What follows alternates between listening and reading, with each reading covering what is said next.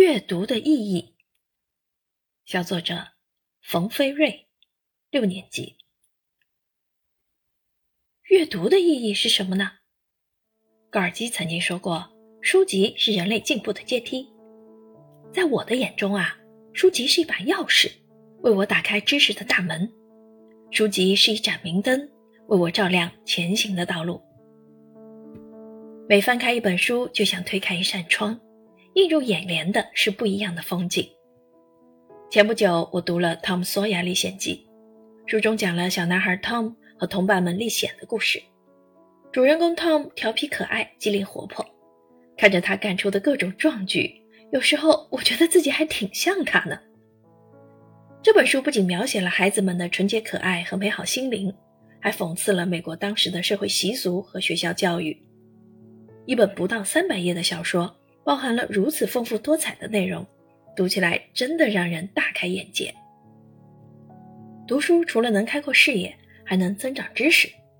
就拿我来说吧，在那个超长的寒假里，我读了好几本书，积累了许多优美的词句，也明白了许多道理。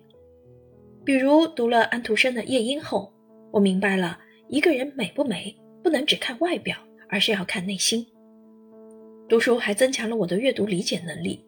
开学后，我发现阅读题并没有那么难理解了，写作文的词汇量也增多了，写起来更加流畅自如，可谓是读书破万卷，下笔如有神呐！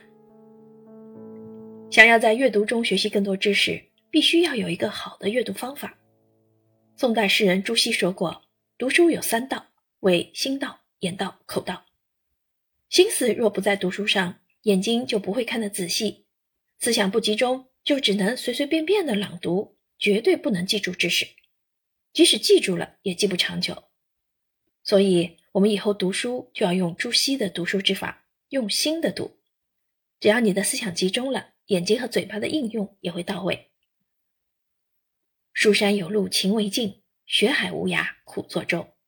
同学们，让我们爱上阅读，让阅读成就我们的梦想，让书香伴随我们的成长吧。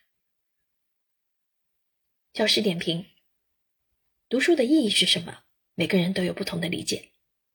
小作者先从开阔视野、增长知识两方面阐述自己对于读书意义的理解，然后用古人的例子讲述读书的方法。